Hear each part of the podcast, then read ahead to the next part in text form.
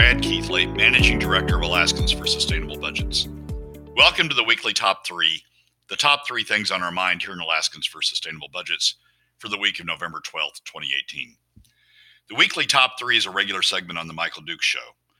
I join Michael on the show each Tuesday morning, now from 6:20 to 7 a.m., for a discussion between the two of us about our three issues. The show broadcasts on Facebook Live and via streaming audio from the show's website weekdays from 6 to 8 a.m. We post the podcast of our discussion following the show on the Alaska for Sustainable Budgets Facebook, YouTube, and SoundCloud pages, and on my website at bgkeithley.com. You can find past episodes of the weekly top three also at the same locations. Keep in mind that in addition to these podcasts, during the week, you also can follow and participate in the discussion with us of these and other issues affecting Alaska's fiscal and economic condition by following us on the Alaska for Sustainable Budgets Facebook page and through our posts on Twitter. This week, our top three issues are these. First, our views on the early appointments and organization by the Mike Dunleavy administration and the House Republicans. Second, we take on the issue of whether we should be rebating past PFD cuts. We don't believe we should. And third, what is going on with oil prices and what does that mean for Alaska? And now, let's join Michael. Tuesdays again down in the weeds, and that means that we get a chance to chat with one of our favorite people who uh, allows me to bring out my inner nerd, uh, my number nerd, and my uh, my political, my wonkish side. That is Brad Keithley from Alaskans for Sustainable Budget. He's the founder of that organization. And we get a chance to talk about his weekly top three, which is basically the three biggest issues that he feels are important uh, to the uh, to the state, to the nation, and more so. Good morning, Brad. How are you doing this morning, sir? Michael, I'm doing I'm doing great. I hope you are as well. You know, I can't complain. It's uh, you know, it's it's been a good day, and uh, I'm I'm just I'm feeling I'm feeling like I'm kind of on track this morning. I've been kind of having these like micro epiphanies as things kind of you know d- uh, you know d- dive down into this. Now you've got some interesting uh, uh, numbers or, or or items in your top three this week, um, where I think it's going to be. Uh, it's gonna it's gonna be pretty interesting to see where these things go, and of course, the first one uh, revolves around the new administration uh, the House reorganization, what could potentially happen in the Senate. Give us some details about the Dunleavy as transition team, the House reorganization. What are your thoughts on all that? I think the top thing that's happened that happened in the election and since the election uh, is the House Republicans uh, coming back in control, or the Republicans coming back in control of the Alaska House. And to me, possibly well, not not as not as important as the as the governor's race, but pretty damn close is the election of Tammy Wilson as the co-chair of finance for the operating budget. Um, there is no one that I've ever been around, any legislator I've ever been around, who's worked harder to dig into the budget than Tammy. There's no one I think that I've ever been around who has as good a feel for where if you, if we can make cuts, where those cuts are going to come um, in the budget.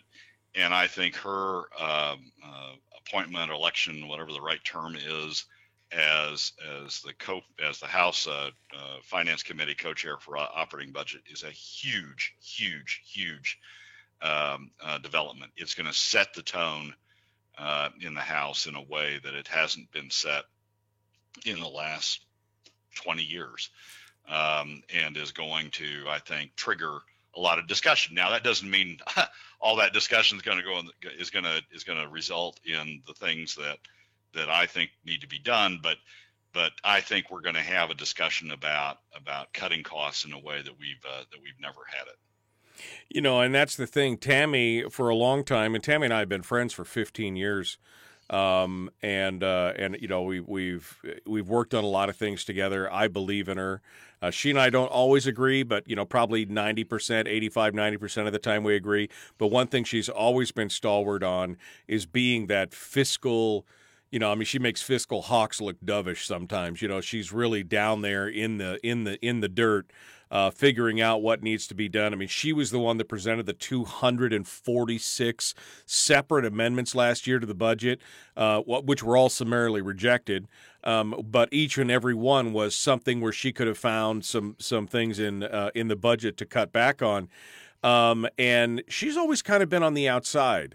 Uh, I mean, she's been there. She's been part of the caucus and the coalition and everything else. But she was always kind of the ones that I seemed like a lot of the professional politicians tolerated, in air quotes, you know. Uh, now she's in the catbird seat. I mean, this is the second most powerful position inside the House, right? I mean, this is a pre- she's she's she's got uh, her hands near the reins of uh, of what's going on, and sounds like uh, she's got a coalition that might work with her on this inside the caucus. Well, I, it, to me, from a fiscal standpoint, it's the most important position, uh, not only in the House, but potentially in the entire legislature, because it's the one that that the House does the operating budget first. They're the ones that are expected to dig into it deepest. Uh, they're the ones that are expected to sort of set the tone with respect to the operating budget. And and one thing, one thing that you sort of realize there are two co-chairs to House Finance. One takes care of the operating budget, the other takes care of the capital budget. Lance Pruitt is going to take care of the is going to look out for the capital budget. But but it's important which co-chair you are. Just getting to be a co-chair um, it is is significant, but it's not.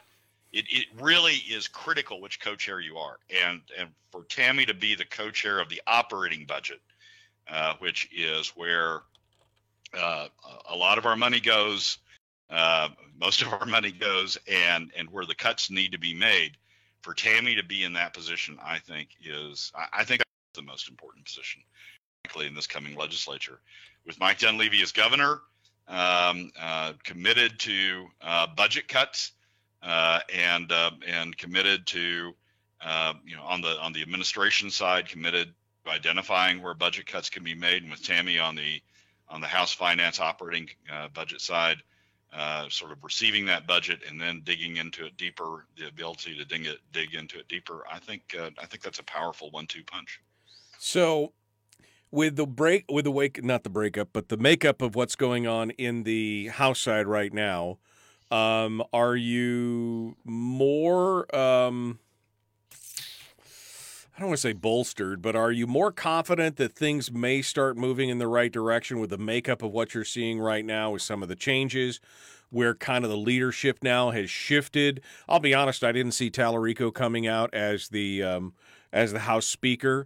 Um, um, and uh, and so I mean I'm pleasantly surprised. Again, he and I don't agree a lot on a lot of, on on some things, but he's a pretty straight shooter from my experience in the past. Um, but are you kind of more confident as you move forward that maybe there's a slight change in direction of the new Republican majority in the House? Oh, it's it's more than a slight change. I mean, we're going from Paul Seaton uh, as the House uh, Finance co-chair for the operating budget to, to Tammy Wilson. That's right. Well, I'm trying to. I don't want to overplay my hand here. I'm sorry. I'm not trying to. I'm not trying to be coy. I just don't want to be too, you know, because I'm thinking back again to Mike Chenault and Charisse Millett and some of the old guard who have since been washed away. Uh, and looking there, so I mean, it's definitely a change. But I, I just want to. Are you more confident? Yes, yes, I am. Now, it, it, it depends on a lot of things. I mean, the Senate still hasn't organized, uh, and it takes two to tango here. It takes the House uh, and the uh, and the Senate to agree to budgets, um, and, and you have to have both of them. Uh, and there could be issues that come up on the Senate side, and on the House side. I mean, you, you got to get to 21 votes on the budget, um, and and and the House uh, caucus uh, has some fairly moderate to almost liberal members in the on the Republican side to uh, to deep fiscal conservatives on the Republican side, and I can see a lot of issues around that. We haven't seen uh, we haven't seen who the House Finance Committee members are going to be. Uh, those members uh, head uh, subcommittees that deal with uh, various pieces of the budget that sort of roll up into the into the big budget. The op- the the co-chair for the operating budget controls that process, but you've got to you rely on the the subcommittee chairs to to sort of uh, uh, do the spade work that needs to be done to make the the big budget work. So, I mean, there's a lot of things that that can can slow this train down and can can derail it yet, but but it's a big uh, uh a big step for uh, the leadership uh, on the on the operating budget side to be put in Tammy Wilson's hands. That she'll set the agenda uh, she sets the direction. She'll uh, uh, control the debate. Um, she'll present it on the floor. Um, it's just a, a, a, major step, I think, in the right direction. So yeah, I, I feel I've, there there were a lot of different ways that could have gone that that would have made me feel very concerned about whether there the Republicans were going to be able to were going to be directed to to deliver on their words. Tammy's not one that I've ever seen uh, uh, go off, uh, not live up to her word, and um, and her word has been, you know, we're going to make operating budget cuts. So right, I, I, I, think that's a big positive. Brad Keithley's our guest, Alaskan for Sustainable Budgets. Um, so that's kind of the makeup of the House. Like you said, the Senate's still in flux. We're going to get the first count today on the uh, Kelly Kawasaki race. We'll get the next one on Friday, and then on next Wednesday, I believe we should have the final 15 day count. We'll know how that goes. The Senate's holding off the uh, their organization until that's you know happening. Uh, still don't know exactly how that's going to play out. Had a conversation with Mike Shower last week that was very interesting. He's very torn on this because he does not want to join a caucus, but he also does not want to be, um, you know, basically marginalized and not be effective for his constituents. So he agonized about that on the air with us uh, a bit. Um, but that actually takes us right now uh, to what we do know, which is, of course, the administration of uh, Mike Dunleavy and uh, his organization through the transition. What are your thoughts so far? Oh, and and and before you jump into that, I guess the million dollar question that I've been asking myself for the last few days is. Did Brad Keithley get an email to say, "Hey, are you interested in helping advise us on anything?" Well, the answer to the latter question is no. Uh, I didn't get an email, but, but uh, I'm disappointed. My, my, disappointed. It, would, it, would, get in the way of my travel plans, Michael. I well, mean, I know. Would, hey, it would, seri- it would seriously impair my music. Why did God invent email? There you go. That's it right there. That's all I'm saying. Uh, all uh, right. I'm sorry. Go ahead.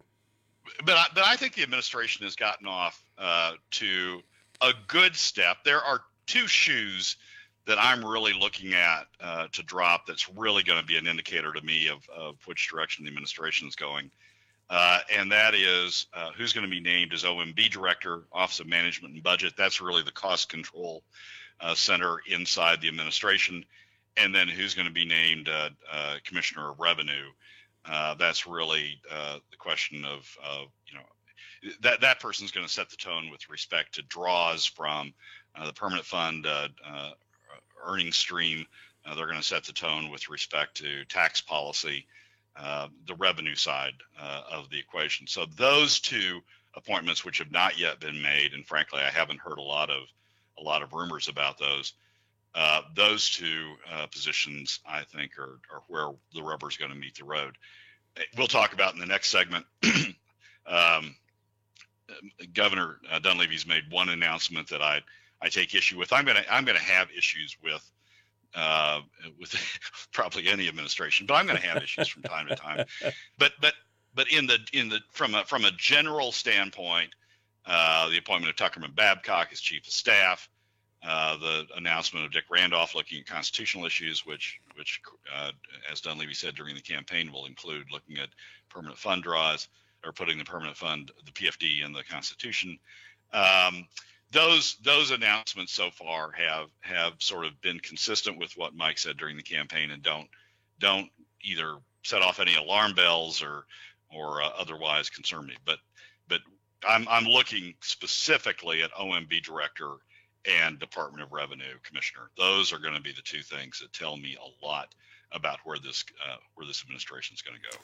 Have you had any concern about any? And, and again, it's been there hasn't been a lot of. Um, talk out of Dunleavy, and I know you were out of town uh, the last time I had him on. I've tried to steer him back and get him onto solid ground on where his number is at.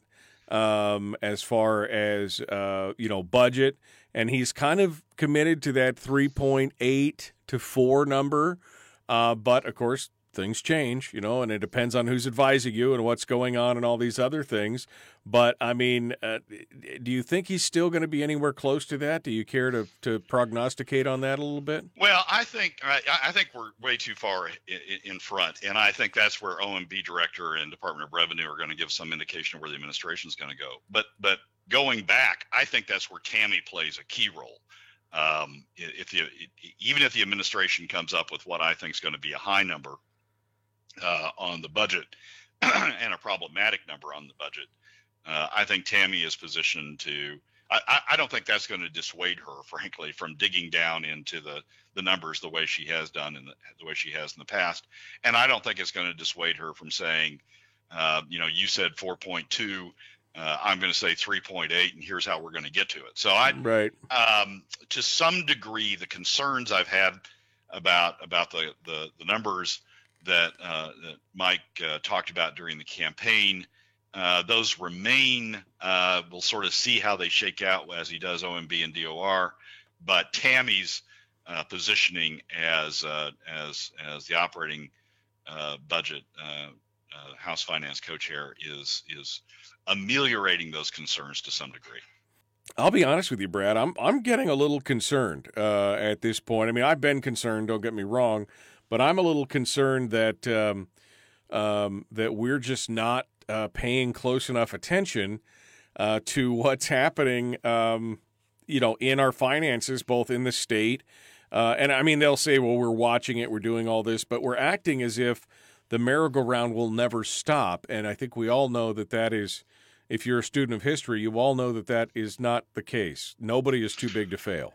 Well, yeah, and and you and we'll get to it in the in the Facebook session after the second segment. But oil prices, I mean, oil prices are are are, are softening rapidly.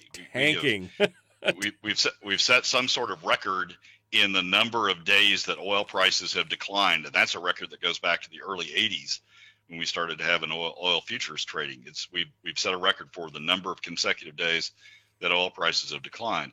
Um, and so, you know, it, I know Mike talked about you know looking forward to strong oil uh, oil price recovery and strong oil price oil production um, uh, in his administration and is one of the drivers of sort of working our way out of the fiscal situation we're in. Uh, if oil prices continue to soften and stay soft uh, for a for an extended period of time, uh, that sort of shoots that uh, approach in the head and and you know it's it's going to be a scramble to sort of to sort of recover from that. So um, it, it, we are not out of the woods uh, uh, by any stretch of the imagination. Yeah, I mean, oil fell for ten straight days. Um, according to the chart I saw, it's something off something like twelve percent in a month, which is huge. I mean, when it's all said and done, and you look at the ups and downs and everything else, it corrects for some of that, but yeah, I mean, no, but you know, stop expecting that we're going to go back to that hundred dollar barrel oil.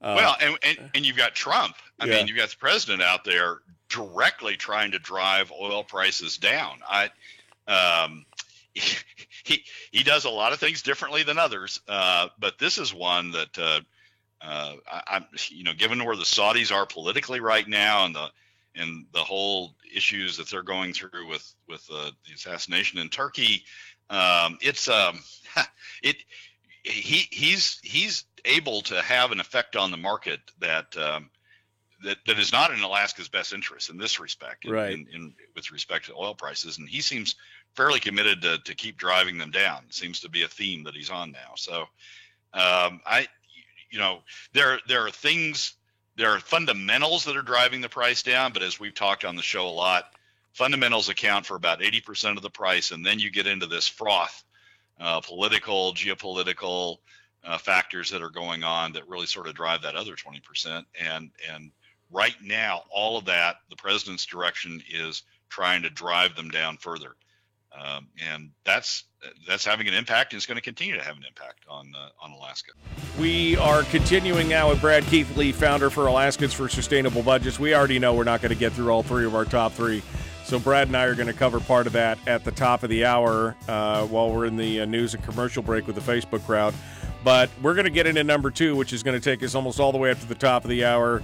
Number two, Brad, should we be paying back the PFDs? Their governor, obviously, Governor elect, made huge promises to say that he was going to uh, repay those. That's something like $3,700 uh, for every man, woman, and child. Um, uh, no, it was even more than that, wasn't it? It was a significant amount of money when it was all said and done, but that was a promise he made.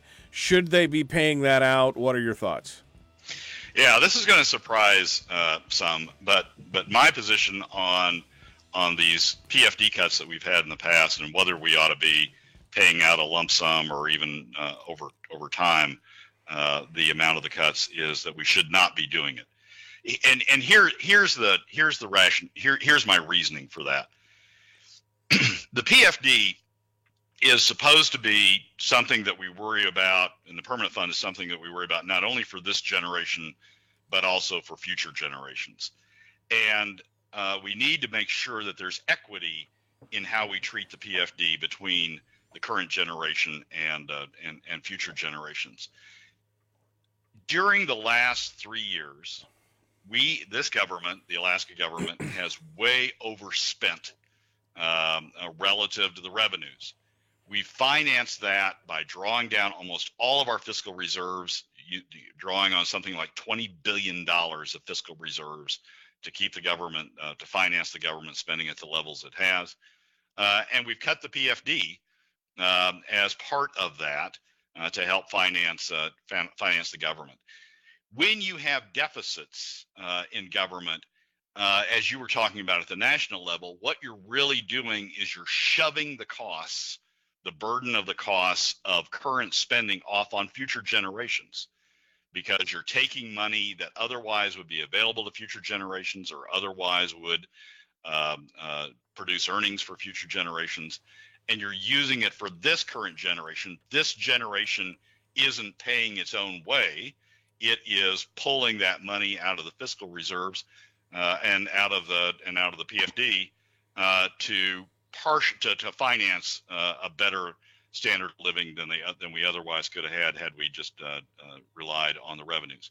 When a government does that, when a government does deficit financing like that, it's really it's really a big first generational impact uh, to future generations. What a government should do to avoid to avoid having in generation to tax itself. If it wants to spend more, then it should tax itself to pay for it itself, as opposed to shoving those costs uh, off on future generations.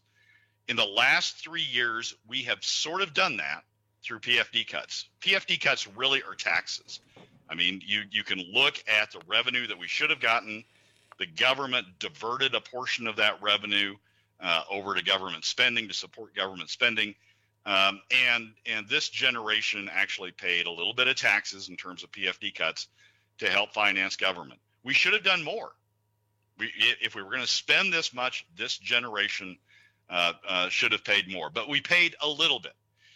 Now, when we when we're when we're sort of getting hopefully to the end of this uh, this this cycle of overspending, uh, now uh, essentially what what some are talking about is wanting to rebate the taxes we paid the last three years. The little contribution this generation made toward overspending, want to rebate that and pay everybody back for those PFD cuts, those PFD taxes, uh, and not even contribute, not even have this generation contribute that little amount uh, to uh, to the overspending that occurred.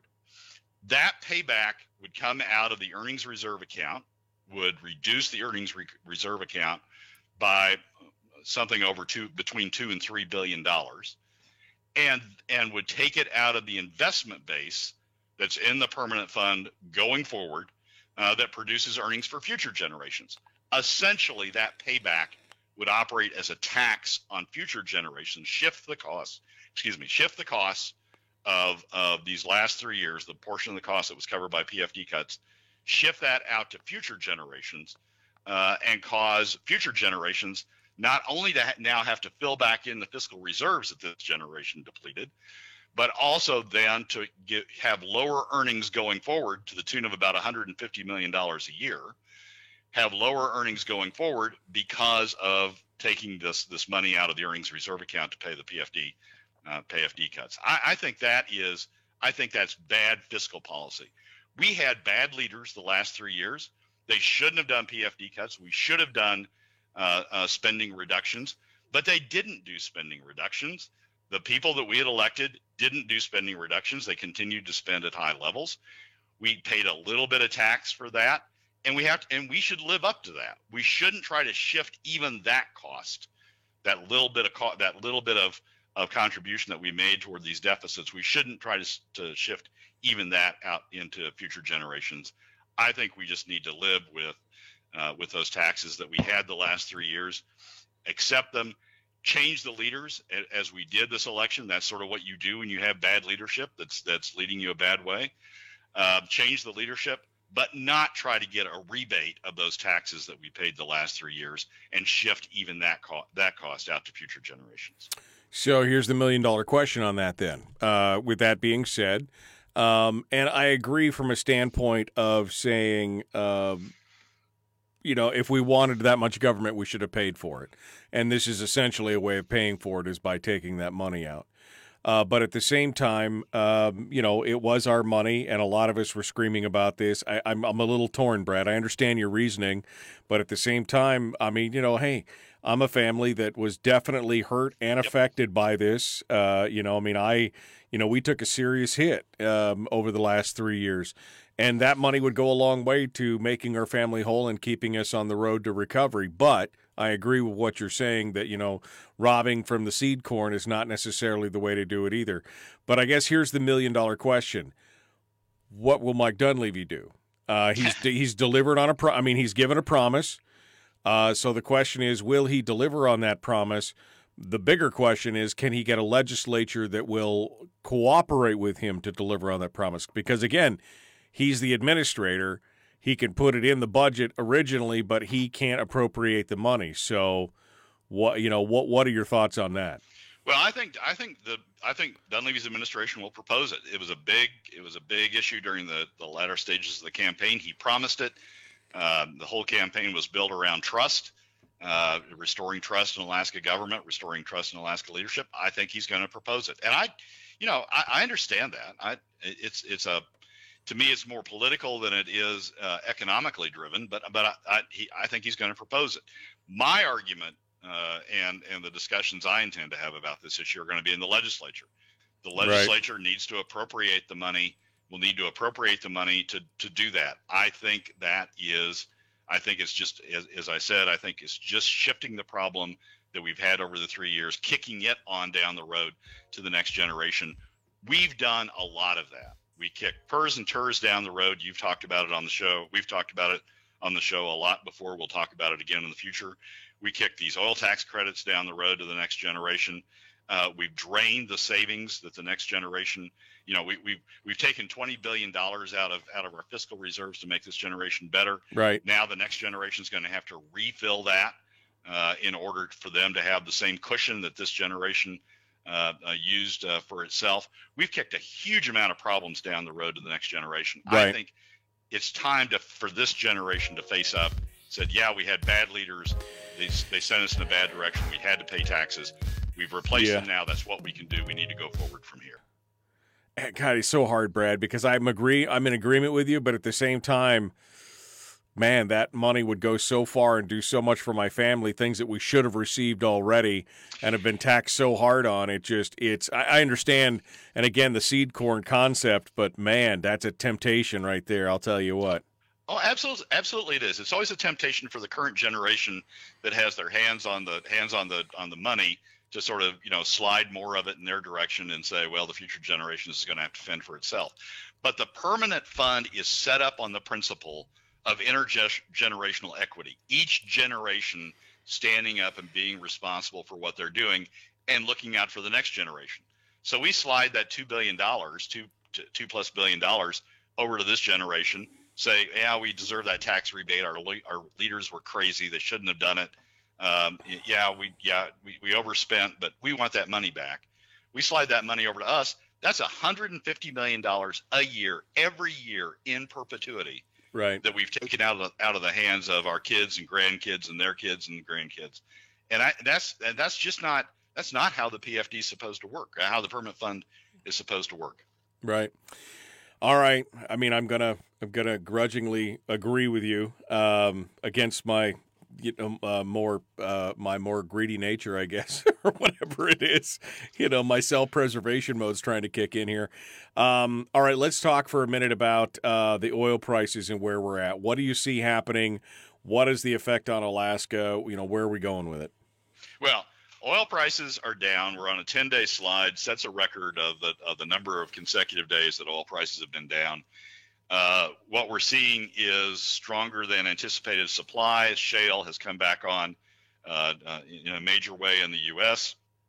Iran, which everybody thought was going to be cut off by the Trump administration at the last minute, the Trump administration granted some waivers that kept some a portion of the Iran supply uh, going. Saudi had ramped up production uh, Saudi and both Russia, both Saudi and Russia, had ramped up production uh, in response to Trump's concerns about what the Iran shutdown was going to do, and so we have production there. The world economy is softening, so demand's starting to to soften, and um, and so those fundamentals are driving oil prices down, um, uh, and and they're going to continue to drive oil prices down. Would they have gone into the 60s? Uh, naturally, probably not. But what's driving it even further now is Trump, uh, with with all of these demands that Saudi keep production on, uh, and keep and and and the Trump administration made the decision not to not to completely close down Iran, uh, with it, which kept that production on. So it's Trump driving the Saudis, saying keep your production production up. That's what's really causing this. Uh, uh, this this even deeper plunge than I think we would have saw seen from uh, natural forces, and it depends on whether he keeps that up and whether the Saudis pay attention to him. Um, if the Saudis do pay attention to him and he keeps that he keeps that up, we're gonna we're gonna go deeper into the 60s, and that's that's to make Alaska's budget issues even more difficult than they otherwise uh, were to be. Um, it's not to give Dunleavy the the bump in revenues that I think he was uh, he was anticipating. So it we're, we're this this the oil drop is evolving in how deep it will go. I think the fundamentals are driving it down regardless, but it really depends on the Trump administration what they do about Iran going forward and what the president does in his relationship with Saudi going forward about how deep we're going to go down. So this translates into don't count on oil to bail you out, buddy. I mean, that's kind of what it comes down to in the long run, uh, which I think has been a part of the plan uh, for sure. Uh, but uh, don't count on it when it when you're when it's all said and done because you just have no idea at this point.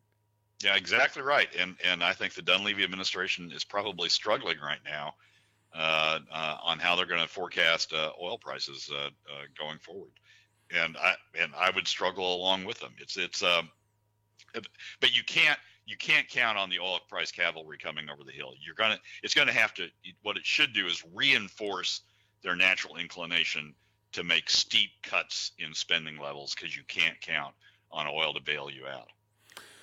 Well, we're gonna have to. Uh, I guess we're gonna have to watch it and uh, and see what happens. Uh, again, I'm a little concerned, just again in some of the rhetoric, uh, because and maybe there's some kind of art master overarching plan uh, for the president in what he's doing, but sometimes I'm just like, please stop talking uh, because. you, you know, just you're not helping in a lot of ways, and maybe he's got some kind of master plan that we're missing. But um, you know, I, I'm I'm just concerned that this is you know making things worse in the long run. Um, and uh, you know, we've got to find some way to keep control in our own state.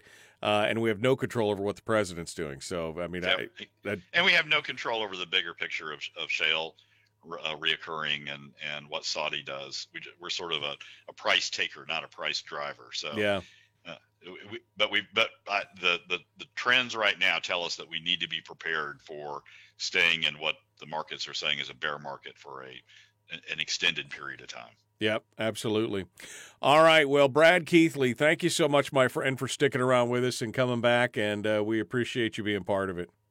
Michael, thanks as always for having me. Well, that's a wrap for another week's edition of the weekly top three from Alaskans for Sustainable Budgets.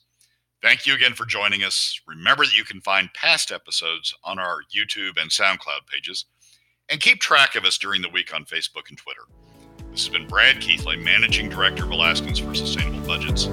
We look forward to you joining us again next week on the weekly Top 3.